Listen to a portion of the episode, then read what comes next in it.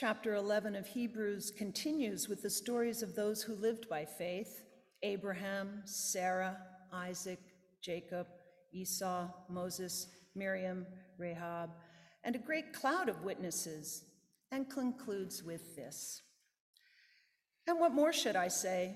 For time will fail me to tell of Gideon, Barak, Samson, Jephthah, of David and Samuel and the prophets, who through faith conquered kingdoms, administered justice, obtained promises, shut the mouths of lions, quenched raging fire, escaped the edge of the sword, won strength out of weakness, became mighty in war, put foreign armies in flight. Women received their dead by resurrection. Others were tortured, refusing to accept release in order to obtain a better resurrection. Others suffered mocking and flogging, even chains and imprisonment. They were stoned to death. They were sawn in two. They were killed by the sword. They went about in skins of sheep and goats, destitute, persecuted, tormented, of whom the world was not worthy. They wandered in deserts and mountains, and in caves and in holes in the ground. Yet all these, though they were commended for their faith, did not receive what was promised, since God had provided something better, so that they would not, apart from us, be made perfect. We celebrate the written word of Scripture. Thanks be to God. We celebrate the living word, Christ among us. Thanks be to God. Please pray with me. Loving God, by a word, you created everything that is. By your word in this hour, sustain us, nourish us, so that we might go from this place and bless the world you love. Amen. I used to think of All Saints' Day that it was primarily about the past. On All Saints' Day, we remember. We remember those who've gone before, and we give thanks. There is that, and we will do that. And as I've worked with this text from Hebrews this week, this scripture has turned my understanding like a kaleidoscope. You know, all those beautiful shapes and colors, and you turn the kaleidoscope and they fall into an entirely new pattern, a new glimpse. And so I want to put this understanding before us right at the start and see where it takes us, and it's this. All Saints' Day is about remembering, and All Saints' Day is ultimately about the future. What has come before informs the present moment and propels us into the future. Those who have come before, they have shaped this present moment. They have helped shape who we are, and our experience of them and each other, they point us toward and they inspire us toward a promised future. All Saints' Day is about remembering, and All Saints' Day is ultimately about the future. But before we get there, let's start at the beginning, where this scripture from Hebrews starts. The epistle entitled Hebrews is a New Testament book that we don't visit often. A writer that we don't know is writing to a community we don't know. We can tell they've experienced hardship, and the book of Hebrews leans into the writer's particular understanding of the promise that we have in Jesus Christ, a promise received by faith, by trust, a promise that we can live into over time across the generations. The writer wants the community to know Jesus is where God is setting the world right, building a new city, a better country. We need to live trusting in that. And chapter 11 offers up a rich tapestry of examples, what some have called a roll call of the faithful. Here are folks who have lived by faith in the presence of God, a hall of faith, what the writer of Hebrews calls a great cloud of witnesses. Abraham, Sarah, Isaac, Jacob, Moses, Rahab, all of them living their lives in hard times in the presence of God. One writer describes them as pilgrims of faith caught between the past and the future in a very demanding present. Here is how they lived by faith. and we go to the very beginning. By faith, we know that all the worlds were created by one word from God. By faith, Abraham and Sarah, called by God, set out to live in a foreign land, not knowing where they were going. By faith, they lived in tents in the desert, looking for a city they had yet to see. By faith, well into their old age, they birthed generations. By faith, Isaac and Jacob and then Joseph inherited the promise, and we should also name Hagar and Rebekah and Leah and Rachel. By faith, Moses left the comfort of Pharaoh's palaces to lead a people out of slavery. By faith, when they passed through the waters on dry land, Miriam danced to a song of liberation. By faith, Rahab helped a people she didn't know to freedom. A long, long list of names we know. And then the writer sighs and says, "But what more can I say? Time doesn't let me give you the whole list," and the pace picks up. We get these fascinating stories of trials and tribulation and heroism. There are highs. They conquer kingdoms. They administer justice, escape danger. Women receive back their dead, and there are lows, deep lows. They suffer mocking and flogging and death. They wandered in deserts and mountains, in caves and holes in the ground. These who have gone before embody the tenacity of hope in all manner of hardship. The rhetoric may be over the top, but what the writer is talking about is the whole of life, including the tough stuff. Those who have gone before stood in the challenge of their time, and by faith they lived forward to the promise of a better day, a better world. And then there's this, and at first it can feel almost heartbreaking. Twice the writer says this: they lived by faith, they died by faith, and they never received the promise that propelled them. They saw the promise.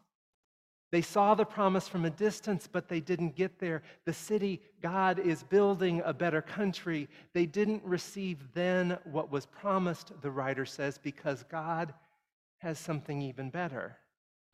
They didn't receive then what was promised, the writer says, so that they would not, apart from us, be made perfect. The promise is one that we don't receive apart from each other.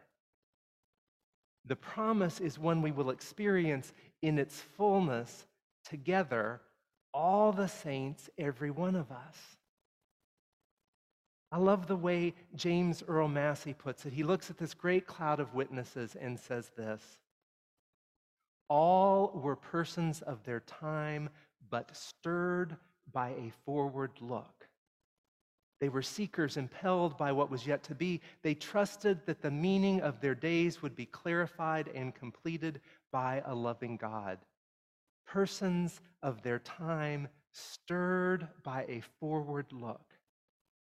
They lived for, but never saw the promise in its fullness, the world set right. They held all that hope, all that promise, all that life, all that work. They held it in trust, receiving it from those who had gone before and passing that hope and that work on down the generations all the way to us. This holding what we've been given in trust is very Presbyterian. Did you know that is how this church, this congregation, holds this property, this building? You hold it in trust, legally and under the Presbyterian Constitution. This congregation doesn't own this property outright like you might own a house, yours to do with as you please, where you could sell it or rent it, it's yours. No, we are set up so that a local congregation holds the property they inhabit in trust for the benefit of the whole church, the church writ big, for the work of Jesus Christ in the world. Under the law of trusts, when we hold something in trust, we hold what is entrusted to our care for the benefit of specific people, for their benefit, not for ours, and for a specific purpose. On this All Saints' Day, I think of all the saints across the years in this place who have held all this in trust. All this, all the hope, all the serving together down across the generations. This church began meeting nearly 125 years ago in the seminary's Montgomery Chapel, just a couple blocks away.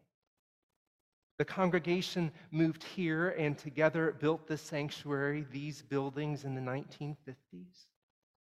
I think of all the life that has happened here, the baptisms, the invitations again and again to this table, all the life that has been shared, joys, the illnesses, the grieving, the children growing up, all the ways this community has held the mission of Jesus Christ in the world, here in this corner of the world, in trust. I think of the work for justice in Israel, Palestine, all the trees that have been planted in Afghanistan, the steady, loving work for the inclusion of LGBTQIA+ people and our families, all those without shelter who on a cold winter's night during the rest shelter found a hot meal and a home for the night, all this held in trust for those in need. I think of our moment. Stewardship season is so much more than thinking about what our pledge will be. It's thinking about how we hold all that we have been given in trust for the benefit of others, for the work of Christ in the world, for a future that is promised, but that we may never see complete until that day when we see it with all of the saints together. What does that mean in our moment, in the challenges of our day? As we continue the hard work of anti-racism, we're learning how systems of racism in Marin County have allowed white folks to accumulate wealth and prevented black folks from doing the same. Black folks in Marin City haven't had the same opportunity to invest in a home of their own and to pass that wealth on to their children in the same way that white families have in San Anselmo and San Rafael and Kentfield and Ross. As we've started to begin our meetings with land acknowledgments, we are beginning to acknowledge that the land we occupy was stolen from indigenous peoples, particularly coastal Miwok peoples. We know that this patch of land that we hold in trust is part of a bigger world in climate emergency whose very survival is at stake. How do the challenges of our day impact how we hold what we have been given in trust? How do they impact what we do with what has been entrusted to our care? To put an even finer point on it, if we understand that all we hold in trust in our day, receiving it from those who have gone before, passing it along to those who will come after, how do we answer these questions and then act? For what purpose do we hold all that we have been given in trust? And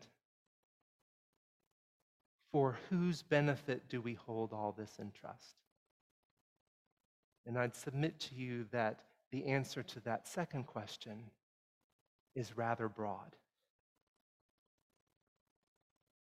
Back in August, we celebrated the long and remarkable life of Bob Halston, who had been the longest living member of our community at 105 years old. We remembered Bob, particularly all the ways he had led the Building and Grounds Committee. Bob joined the church before this sanctuary was built. He was a part of all this. We shared stories of how he worked with Tom Lannert and so many others on the building and the grounds well into his 90s, most of those stories ending up with someone seeing Bob up on the roof in his 90s. Before the memorial service, Martha Spears and I gathered with Bob's family in the memorial garden as we laid his ashes to rest next to the ashes of his wife and his sister. And I looked around. There we were with Bob's daughters and his grandchildren in this garden, in this church he had helped build. And the music of Natsuko practicing before the service wafted out of the windows.